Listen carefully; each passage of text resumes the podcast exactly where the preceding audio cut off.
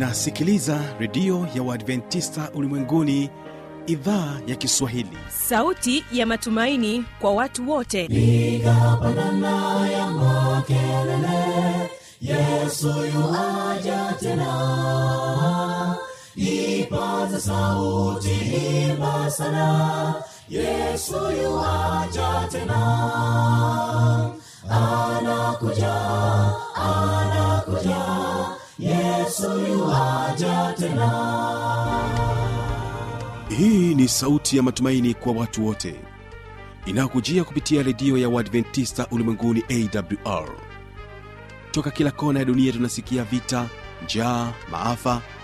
Hivyo washiria marejeo ya mwokozi. Piga panda ewe mlinzi yesu yuwaja tena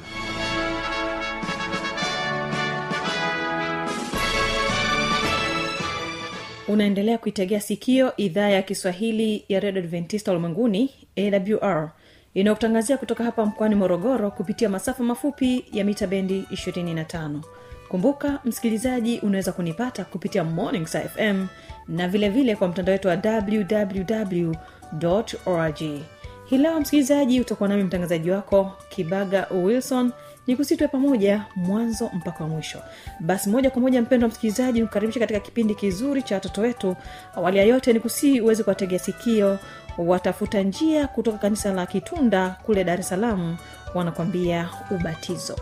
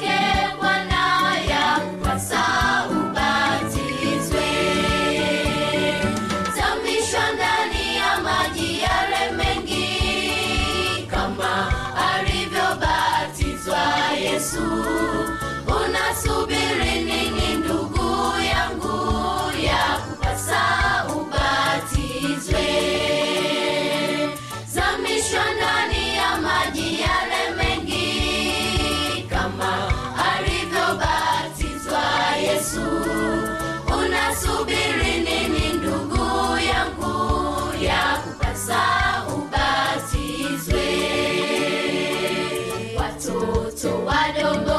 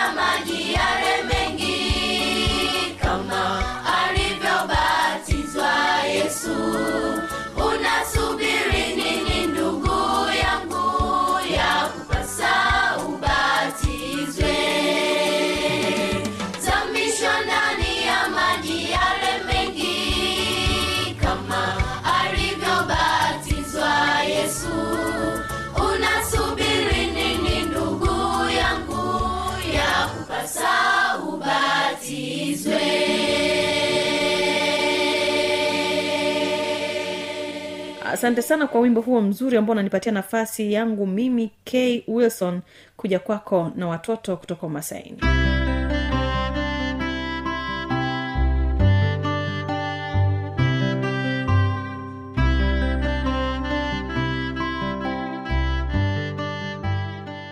Na mpendwa msikilizaji wa kipindi cha watoto wetu siku hii ya leo niko eneo la kilima hewa ambapo hapa kuna darasa ambalo linafundisha watoto wa jamii ya kimasai ambao ni jamii ya wafugaji na nimetamani kufahamu.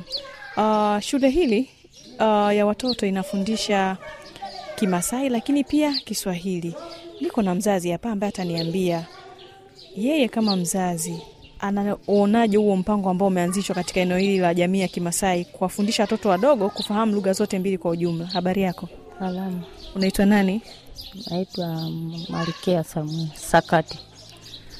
wewe ni mzazi bila shaka? Ndio, hapa tulipo kwenye hili darasa ambalo watoto wanaendelea kujifunza una mtoto wako pengine? Ndio. kwa nini uliamua kumleta shule mtoto wakati nafahamu kwamba jamii ya kimasai watoto wanakuwa wako kwa sababu fulani hivi kwa mfano kuchunga. Kwa nini umechagua kumleta mtoto shuleni hapa? Nimeweka kwa ajili, sasa hivi tunaona mtoto bila kusoma afai. Shule ndio sasa hivi anakuwa bora kuliko yote. mtoto wako ni wa kike au wa kiume Uhakike yule mkubwa sasa nifahamu tunafahamu kwamba watoto wa kike mara nyingi kwa jamii yenu ilikuwa sio rahisi sana kuwapeleka shuleni labda kwa hili unaizungumziaje kama mzazi na hasa uliyempeleka mtoto angalau aanze kujifunza ili sasa hivi hata hamna mtu yoyote sasa hivi hatakiwi ajue kusoma. Hata watoto wa kike ndio nao tunataka nao wajue. Sasa labda we mpango wako kama mzazi una lipi la kuwaambia jamii ya kimasai ambao ni wafugaji na ambao pia hao ndo ambao walikuwa wanakataza watoto wa kike kwenda shuleni Ah, tunaambia tu wacheni watoto wasome. Sasa hivi hamna mtu akata mtoto wake bila kusoma. Na sisi tunataidi kusomesha watoto wetu sasa hivi. labda we binafsi ulipata fursa ya kusoma Ah, mi ba sijapata. Kama mzazi naona bado umri wako unaweza ukakuruhusu kwenda darasani we unasemaje hili Hamna. kwa nini Ah, siwezi. kwa nini uwezi wakati kuna shule za watu wazima Eh, Ipo lakini ah, mbona mi nimekuwa mtu wa kulea sana wachana nani vitu vyangu nyumbani, watoto na nategemea na miji. Ndio sababu hiyo ndio sifiki huko, lakini kusoma nahitaji nafasi, hamna tena ya kusoma. Pengine unahisi kwamba ukitokea fursa hiyo unaweza kupata fursa ya kwenda kusoma? Hey, kabisa. Nimefurahi sana. Ndio. Kwa sababu inaonekana kama mna mwamko fulani hivi wa kutaka kupata elimu na ndio maana pengine mmeona ni vizuri hata watoto wadogo hawa waweze kuweza kujifunza. Una lipi la kuiambia serikali? Yaani sasa hivi naambia serikali sasa hivi si tunataidi kusomesha watoto si wa jamii wa Masai, lakini watoto wetu wengine kama tunasomesha hawa watoto wetu afaulu vizuri. labda nafikiri kwamba malezi ambayo mnakuwa mmewapatia nakuwa hayako vizuri kwa nini asifanye vizuri na nini sababu ya kumfanya asifanye vizuri Mbo, mbona hata sasa hivi wale watoto watusomeshe manyumbani, tunapeleka mashule wa mbali, hata mazingira wa nyumbani. Kama unasema labda wa nyumbani tunasuia kwa ajili fanye kazi hili hili, hatuko naye nyumbani mpaka tufanye hivyo. Unahisi kwamba kufeli kwao ni uzembe wao wenyewe au kuna sababu ambazo zinasababisha wao kuto kufanya vizuri? Wengine wapo wananii kwa ajili wa kusembea wenyewe, lakini wote usembe si wengine hata nao wanataidi jamani. asante sana. Haya. mpenda msikilizaji huyu ni mzazi ambaye nimezungumza naye na ana mtoto wake yuko hapa shuleni anajifunza. Ni watoto wadogo ambao ni vijana wadogo tuseme ambao wanaendelea kujifunza hapa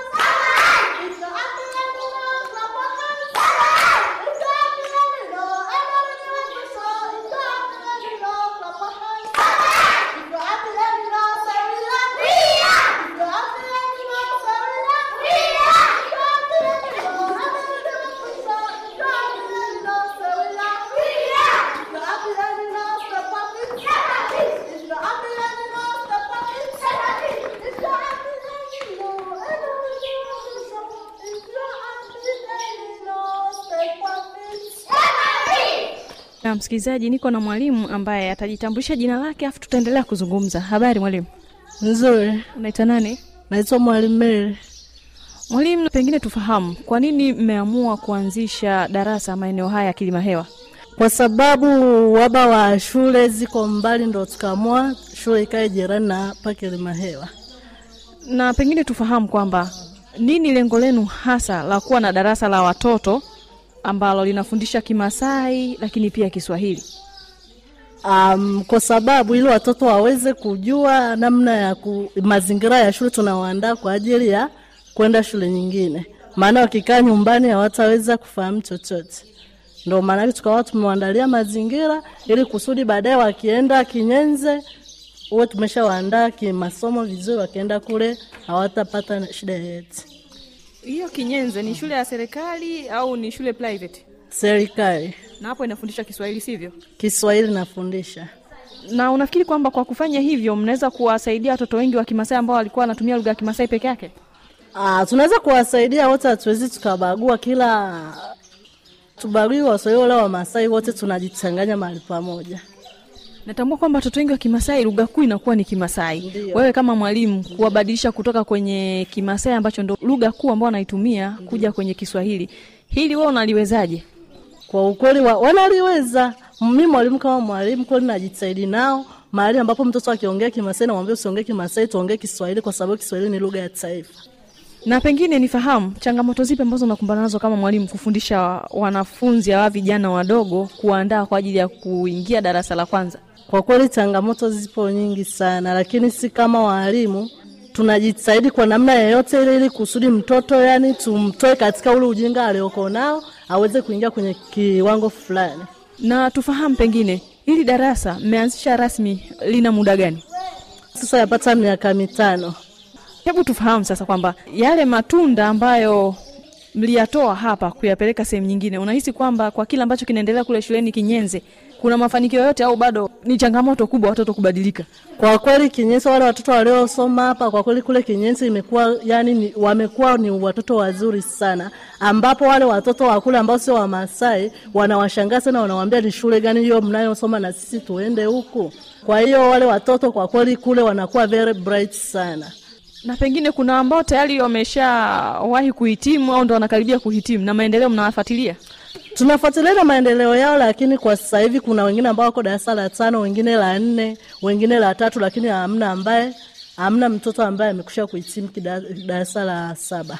nini mipango yenu ya baadaye nyinyi kama walimu ambao mnajaribu kuwafundisha watoto wa jamii ya kimasai japokuwa na kiswahili wanakuwepo kuhakikisha kwamba hili darasa linaendelea kukua na sio lije liishie njiani ama pengine tuseme kwamba wewe kama mwalimu Ndio. una mipango gani ya kuendeleza darasa hili maana ukisha kuwa mwalimu unajua changamoto unazokumbana nazo unatafuta mbinu ya kuweza kutatua hilo wewe unalizungumziaje Ah, hilo mi ningeshauri kwamba tusiishie tu kujenga tu chekechea wakaishia chekechea afu baadaye wakaenda darasa la kwanza huko Kinyenze.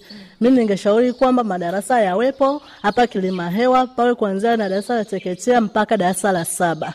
Mi ndo hiyo ningewaunga mkono labda wanakijiji wa Kilima Hewa tusaidiane hilo ili tuweze kuendeleza madarasa hapa, maana wengi sana wanatamani kuja hapa, na kuna wengine ambao sio kabila ya Kimasai lakini wanapenda sana kujumuika hapa, lakini tunaona uhaba wa madarasa um, kuna uhaba wa madarasa sana, madarasa hamna.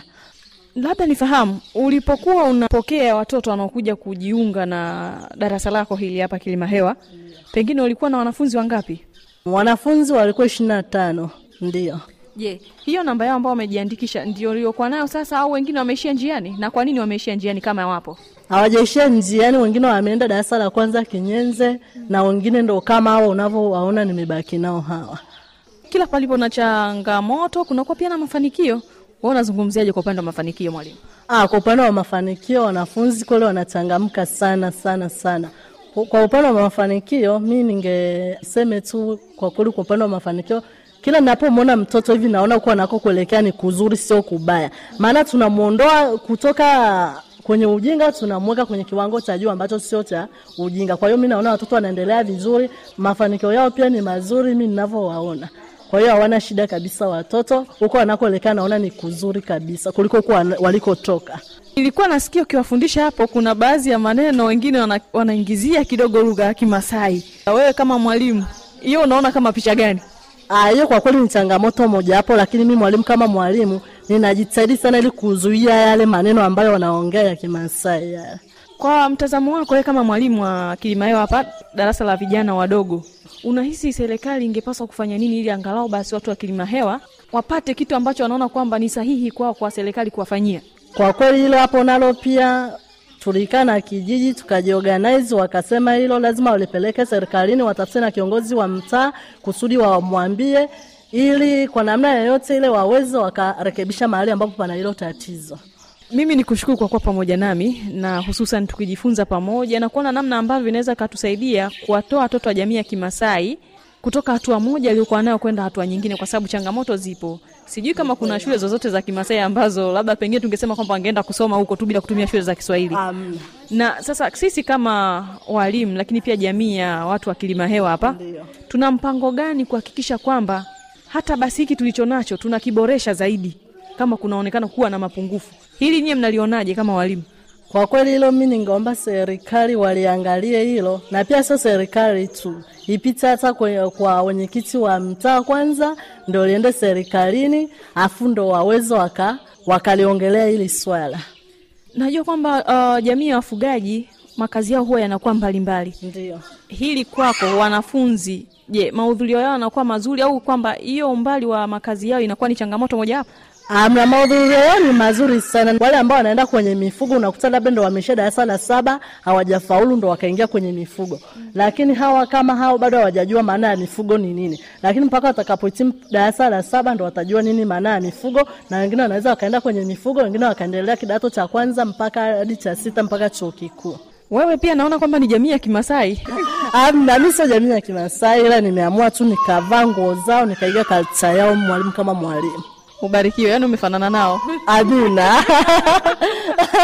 na mpendo msikilizaji uh, unaweza ukafikiri kwamba na yeye ni jamii ya kimasai lakini kumbe alikuwa anajaribu kuvaa uhalisia wa jamii husika ambayo anaihudumia. Kwa hivyo basi ni jukumu letu sisi kama walimu kuona namna gani ambavyo tunaweza tukafanana na mazingira husika ya kile ambacho tunafanyia kazi. Ni kushukuru sana. Labda neno lako la mwisho kwa msikilizaji anayekutegea sikio muda huu. Mi niwashukuru tu mnaotusikiliza muda huu. Asanteni sana kwa kupata hiyo nafasi ya kutusikiliza sisi kama walimu. Asanteni sana na pia karibuni tena. ubarikiwe Amina, na kwako pia asante. amina na mpenda msikilizaji naamini ya kwamba umebarikiwa na maelezo ya mwalimu ambaye anawafundisha watoto wa eneo hili la kilima hewa nilifikiri ya kwamba ni jamii ya kimasai lakini kumbe amejaribu tu kuvaa mazingira na kuonekana kama ni jamii hiyo tuonane katika kipindi kijacho mpendwa msikilizaji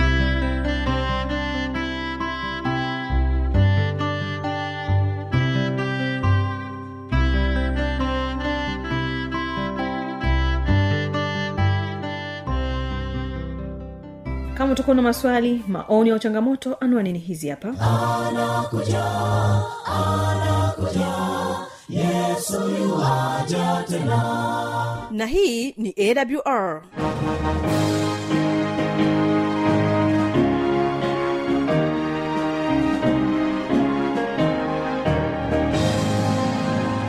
redio adventista ulimwenguni awr sanduku la posta 172 morogoro tanzania.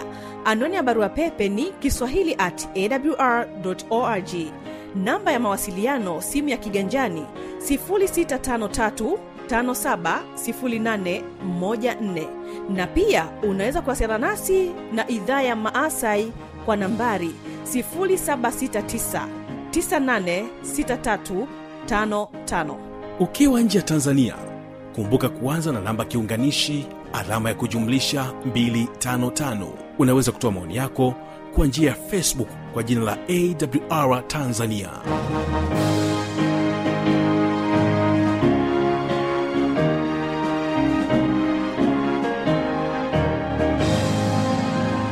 nikukumbusha tu kwamba kesho ni kipindi cha vijana na maisha. Bila shaka hautapanga kukosa.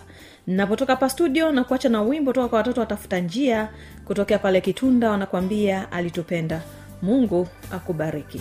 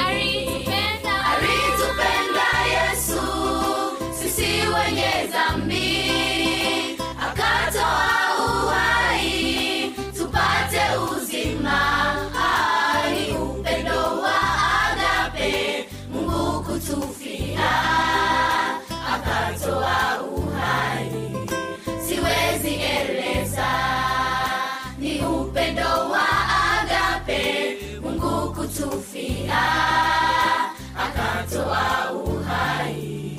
Siwezi eleza